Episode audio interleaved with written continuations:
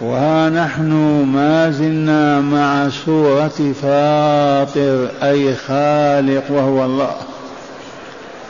ومع هذه الآيات الثلاث فهيا بنا نصغي مستمعين تلاوتها مجودة مرتلة من أحد الأبناء ثم نتدارسها.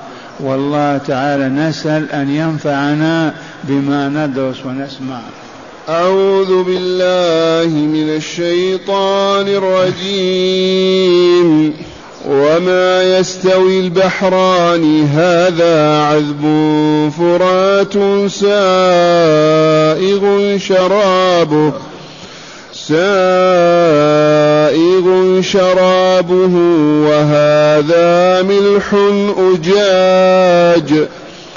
ومن كل تأكلون لحما طريا وتستخرجون حلية تلبسونها وترى الفلك فيه مواخر لتبتغوا من فضله ولعلكم تشكرون يولج الليل في النهار ويولج النهار في الليل وسخر الشمس والقمر وسخر الشمس والقمر كل يجري لأجل مسمى ذلكم الله ربكم له الملك والذين تدعون من دونه ما يملكون من قطمير. إن تدعوهم لا يسمعوا دعاءكم ولو سمعوا ما استجابوا لكم ويوم القيامة يكفرون بشرككم ولا ينبئك مثل خبير. أحسنت. معاشر المستمعين والمستمعات من المؤمنين والمؤمنات. هذه الآيات علامات دالة على وجود الله العليم الحكيم. دال على نبوة محمد عليه أفضل الصلاة والسلام. دال على البعث الآخر والجزاء فيه.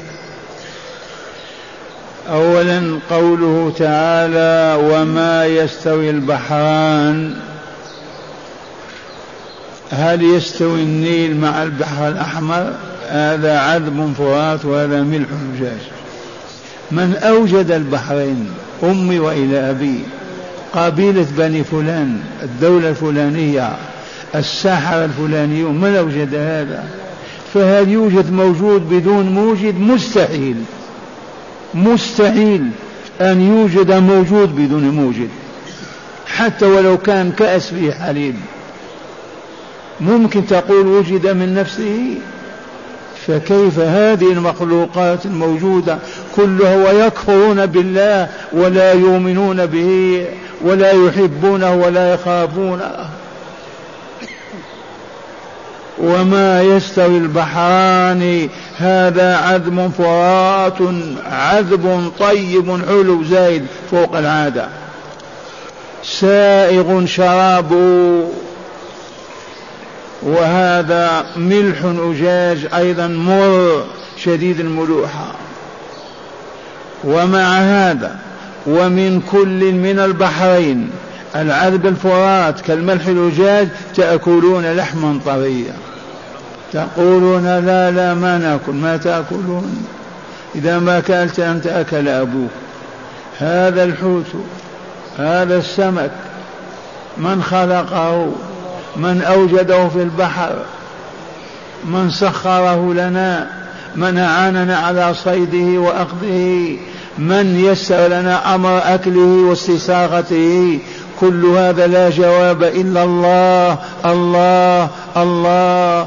فلنقل لا إله إلا الله. آمنا بالله.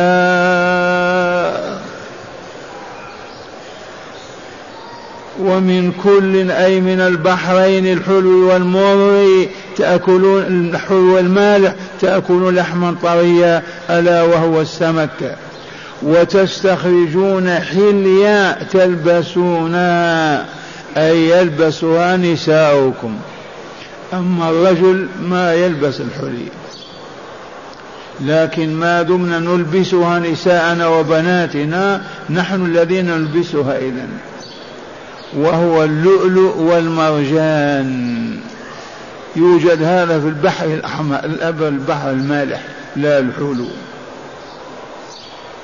وتستخرجون حلية تتحلون بها أو تحلون بها نساءكم. وترى الفلك فيه مواخر لتبتغوا من فضله ولعلكم تشكرون. يا عبد الله يا عاقل ترى الفلك الفلك السفينة في البحر تمخر الماء وتشقه. هذه ذاهبة وهذه آتية. لماذا هذه السفن فيها التجار يحملون البضائع والسلع من إقليم إلى إقليم ومن منطقة إلى أخرى؟ لماذا لتبتغوا وتطلبوا الرزق من فضله هو عز وجل؟ لا من فضل اللات ولا العزى ولا منات ولا ولا. لتبتغوا من فضله الرزق الكافي لكم. ولعلكم تشكرون. ولعلكم تشكرون. إذا وضع الطعام بين يديك أو اللباس اشكر من أنعم عليك. إذا قدم لك الماء العذب الفرات اشرب وقول الحمد لله.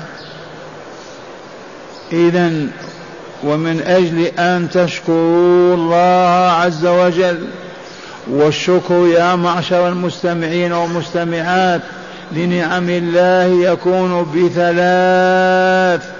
الأولى أن تعترف بأن هذه النعمة من الله مصدرها الله لا أمي ولا أبي ولا الدولة ولا السلطان. أن تعترف أول ما تعترف في قلبك أن هذا الماء أو الطعام أو اللباس أو المركوب أو كذا من الله عز وجل. إذ هو والله لمن الله إذ لا خالق للأشياء إلا هو ولا موجد الكائنات إلا هو. هذا هذه أول مسألة أن تعتقد أن هذا من الله. ثانيا أن تحمد الله بلسانك وتشكره. الحمد لله الحمد لله الحمد لله. وإن استطعت ألا تسكت حتى تتعب فافعل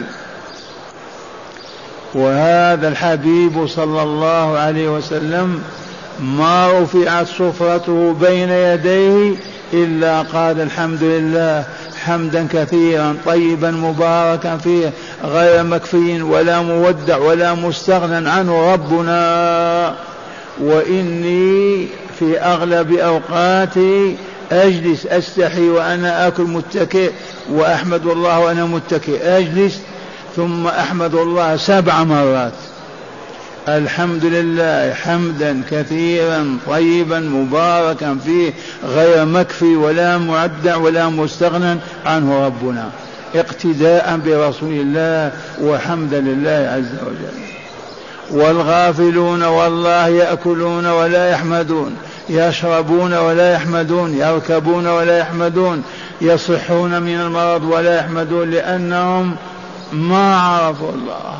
إما كفروا به وإما تجاهلوا عنه ولم يسألوا عنه. والله يقول فعلنا لكم هذا من أجل أن تكونوا من الشاكرين.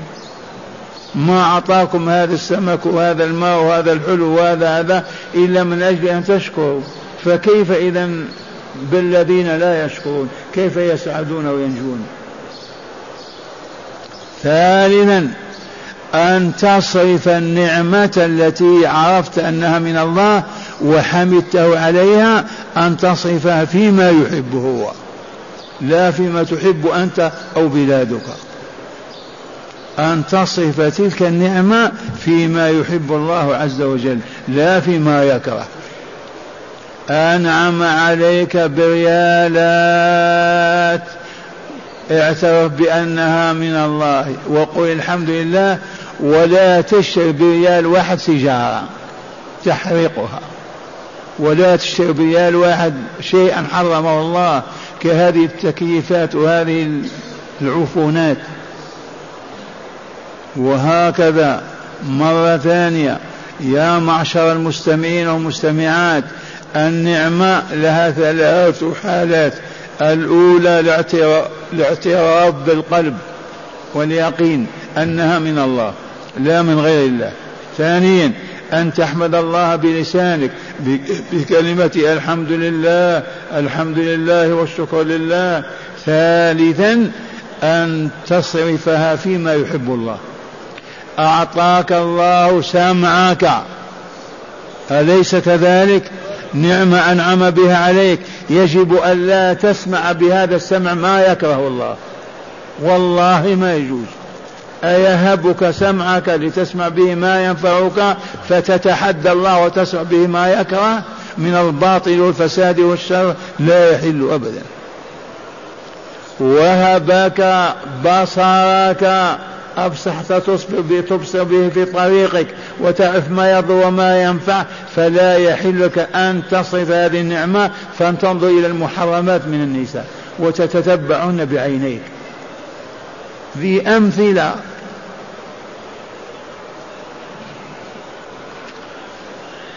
لعلكم تشكرون. ثم قال تعالى في مظاهر قدرته ووجوده وعلم وحكمته ووجوب ألوهيته. قال يولج الليل في النهار ويولج النهار في الليل. يدخل الليل في النهار ويدخل النهار في الليل. نهارنا الآن دخل في الليل ولا من أدخله؟ الحاكم الجيش السحرة. من أدخله؟ الله وإن قلت اللات أو العزى صنم حجر أنت مجنون. الحجر ما تفعل شيئا.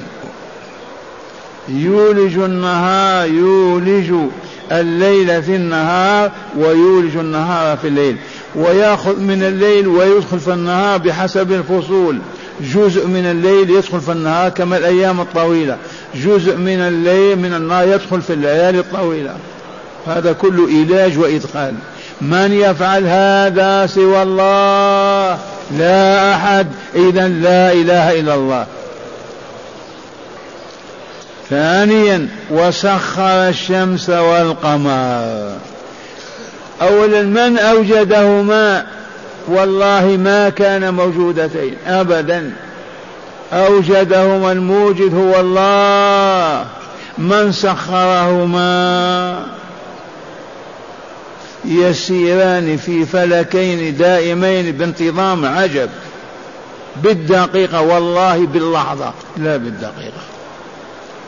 وسخر الشمس والقمر كل يجري دائما إلى أجل مسمى إلى دقيقة تنتهي فيها الحياة. لا تفهم أن الشمس تبقى هكذا دائما والقمر يبدأ هكذا دائما. والله لا يسيران إلى أجل محدد. ساعة معينة تنطفئ هذه الأنوار والشموس والأقمار وتقوم الساعة. كل يجري لأجل لوقت مسمى عند الله. سنة كذا تقوم القيامة.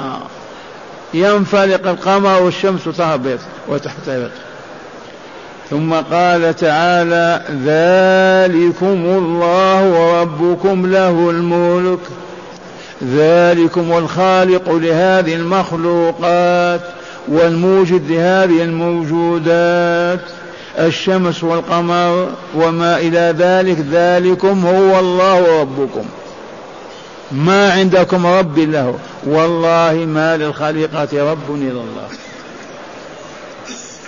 أو يوجد خالق مع الله تجلى في الهند وإلا في اليابان أو في المكان ما المشركون من العرب ولئن سألتهم من خلق السماوات والأرض ليقولن الله. بلا تردد. ولئن سألتهم من خلقهم هم ليقولن الله. والآن العلماني والملاحدة ماذا يقولون؟ أما البلاشفة الحمر احترقوا وتحطموا ما بقيت بل شفعة الذين كانوا لا إله والحياة مادة. فقط اطلب النكاح والأكل والشرب ولا تسأل الحياة مادة. لكن انهزموا. وجاء العلمانيون. كل شيء إلى العلم. لا تقول الله. أبدا لا تقول كيف نصلي حتى نسعد لا العلم فقط. فسموا بالعلمانيين. وهم والله لا ورثة الشيوعيين. لما انطفأ نور الشيوع أو نار الشيوعية ظهر نار العلمانيين.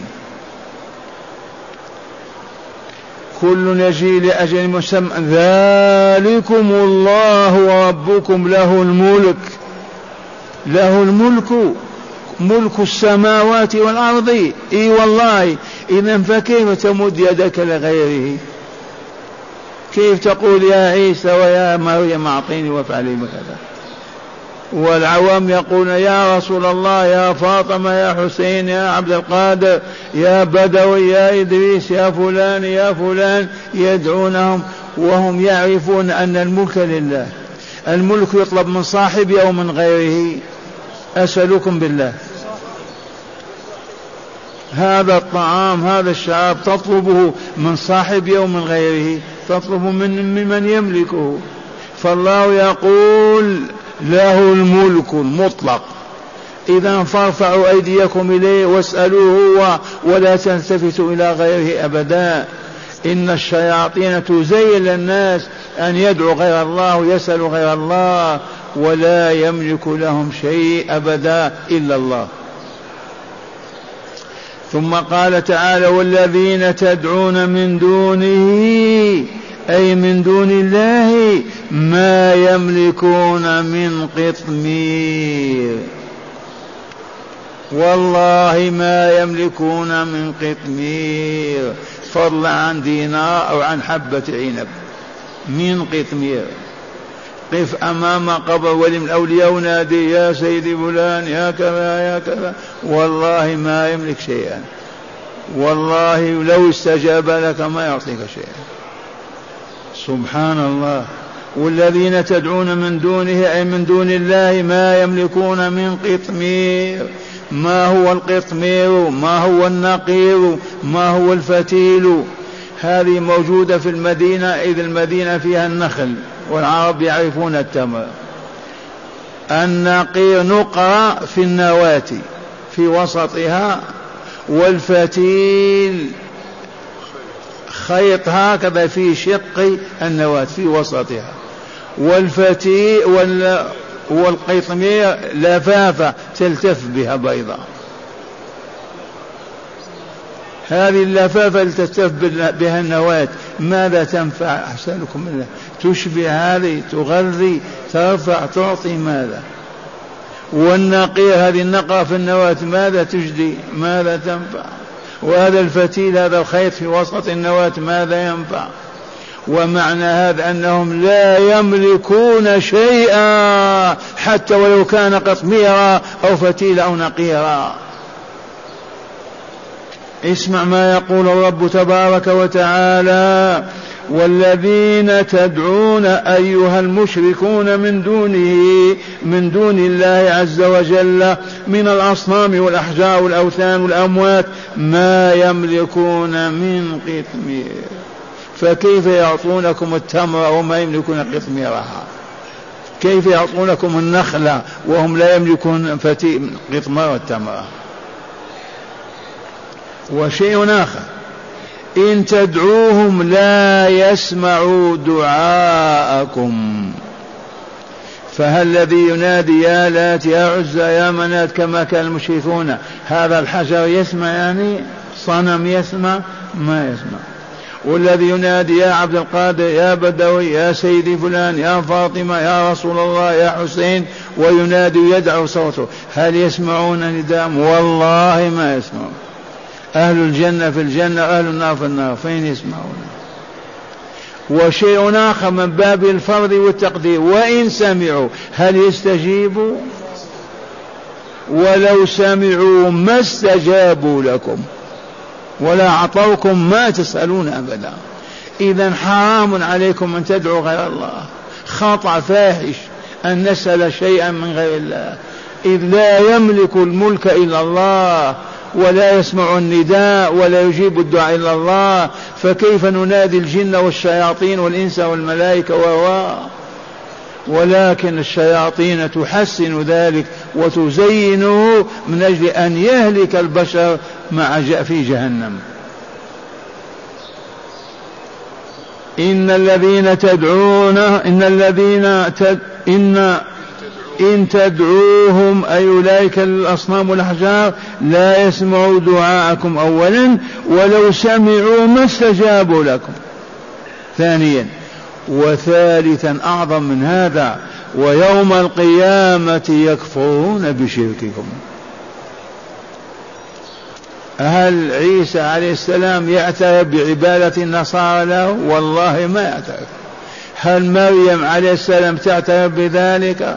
هل عبد القادر الجيلاني في بغداد يعترف بالذين يذبحون له ويحلفون به و والله ما يعترف.